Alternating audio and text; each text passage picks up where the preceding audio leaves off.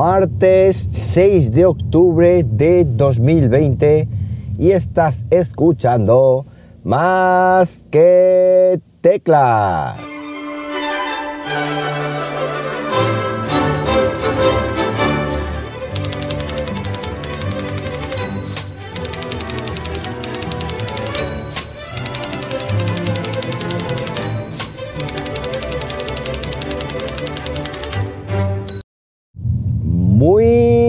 Buenos días, las 6 y 48 de la mañana cuando estoy grabando esto y lo estoy haciendo pues como siempre aquí en Linares, Jaén, hoy con temperatura de 9 grados Celsius.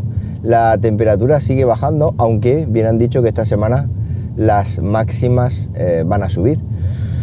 Veremos a ver, pero esto debería ya de oler a, invierno, porque es que vamos camino del invierno.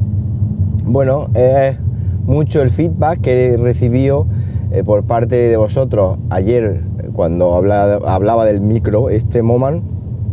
Me habéis dicho que, que se el ruidicito este que os decía, efectivamente, que os decía por Twitter, creo y es que lo enganché el micrófono en el, en el, lo diré, en el cinturón de seguridad. Lleva como una pinza en la parte de atrás, el, emisor, y ahí lo enganché. Entonces, claro, pues suena un poco el, el, roce, el roce del micrófono. Ahora, ¿cómo lo he hecho esta mañana? Pues me he vuelto a poner una, una cinta, una pequeña, un pequeño cordón, así de cuero, que tenía hace ya mucho tiempo, en el que me enganchaba en su día el micrófono de, de solapa, disculpar el resfriado que tengo, pero ya me lo notaréis la voz.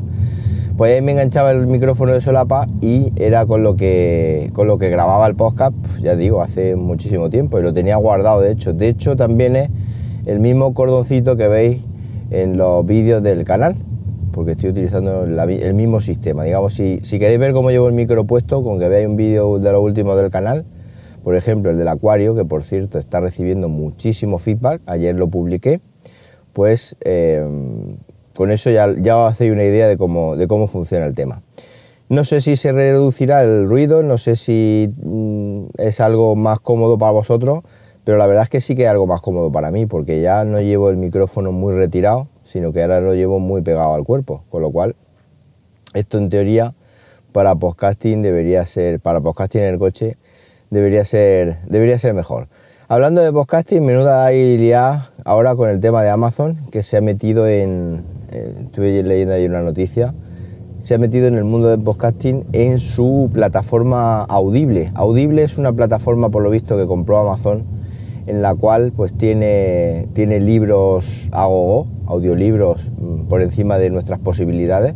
De hecho, creo que tiene un catálogo que es el, mayor catálogo de audiolibros que hay pagas no sé cuánto al mes y tienes una suscripción. Bueno, pues aprovechando eso, por lo visto, van a, meter una serie de podcasts, creo que he leído que son 25 podcasts, digamos, producidos por y para Amazon, y entrando así en la guerra con Spotify y con Evox, que son las tres plataformas de podcasting que en ese orden llegaron a, a nosotros. Primero fue Evox, después eh, Spotify metió el podcast ahí y después fue, o después ha sido esta gente de Amazon.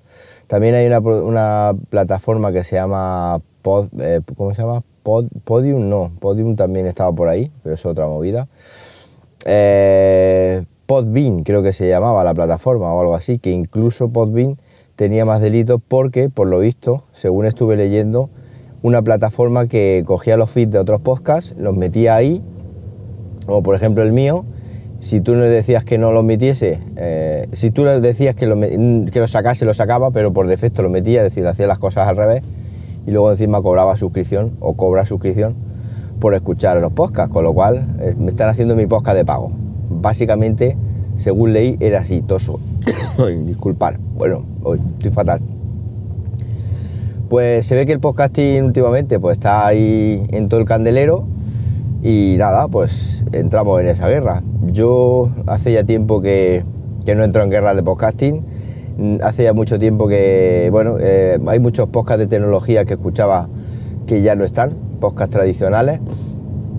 una pena y es que al final, pues entre uno y otro, digamos que no va a haber nadie que se cargue el podcasting, sino que el podcasting pues se va a diluir en, programas profesionales y, y, vamos a quedar cuatro gatos aquí que estamos grabando como siempre por encima de nuestras posibilidades, porque esto es grabar por encima de mis posibilidades a esta hora, las 6 y 53 de la mañana. Pero bueno, eh, aquí seguiremos, yo seguiré con vosotros. Vamos ya camino de los mil episodios, que si no hubiera sido por la pandemia ya lo hubiéramos alcanzado más que de sobra. Y, estar mil episodios con vosotros, pues es una, es una auténtica, bueno, es un auténtico placer y una delicia.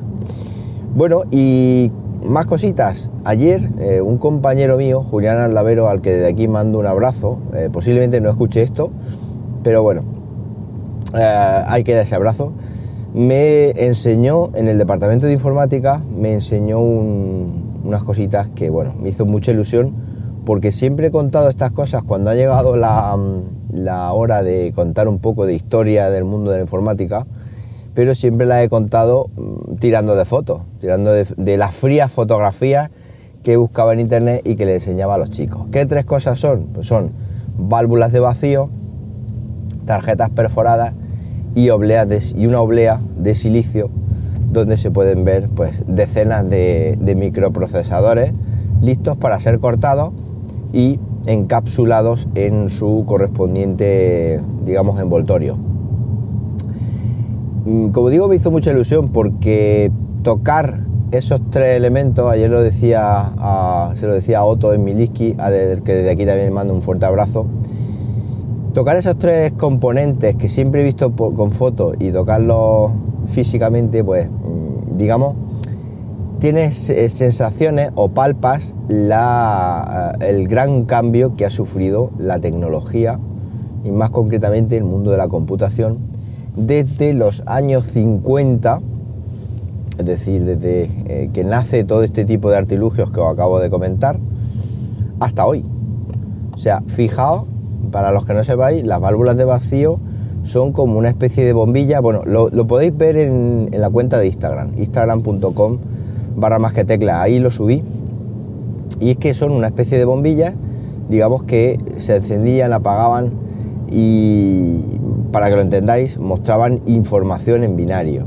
O sea, esto es rudimentario, no, lo siguiente. De hecho, eh, las máquinas eh, que utilizaban estas válvulas de vacío pesaban toneladas y además pues eran máquinas que tenían que estar constantemente una serie de operarios eh, cambiando, cambiando bombillas o cambiando válvulas de vacío porque se fundían, tenían que reemplazarlas, es decir, era un auténtico, una auténtica salvajada. De hecho, un smartwatch de a día de hoy es millones de veces mejor, o más rápido, o más eficiente, o más no sé cómo decirlo, que eso. Bueno, de todas maneras tampoco se puede comparar.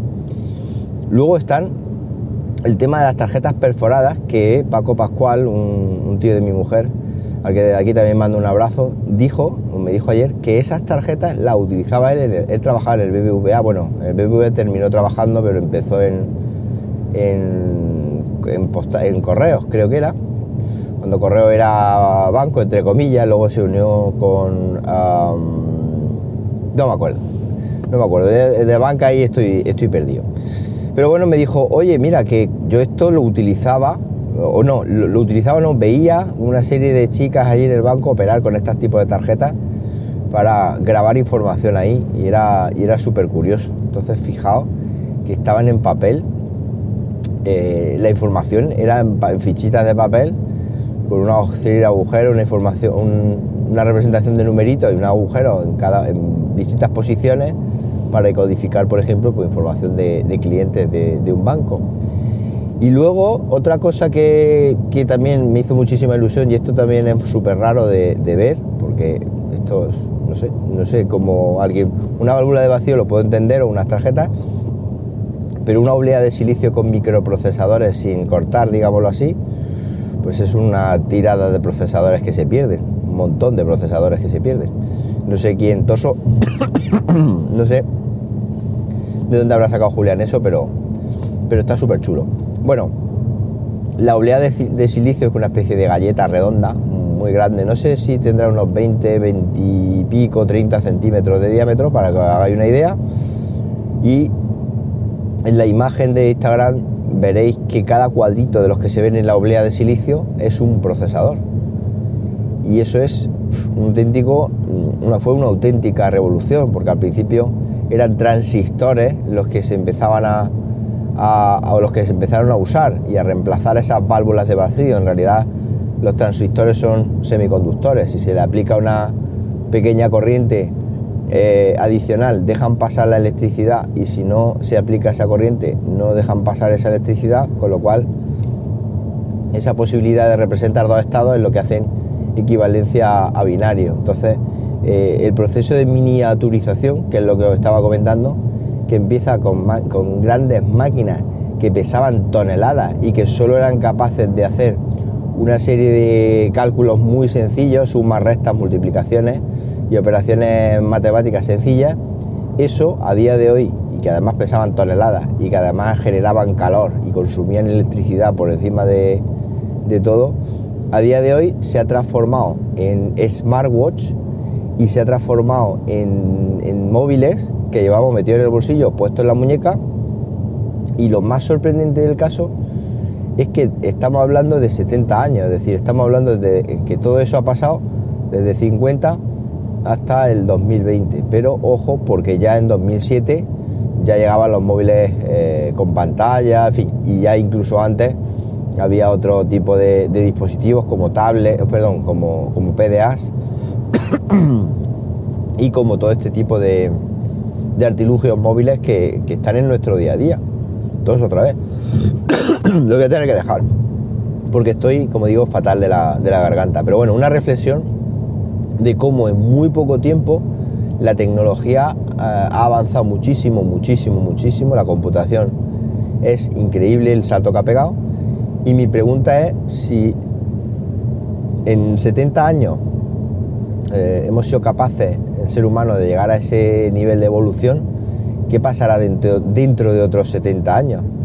O dentro de incluso menos, es decir, dentro de 10, 15, 20 años, eh, eso sí lo veremos y veremos a ver, pero, ¿no?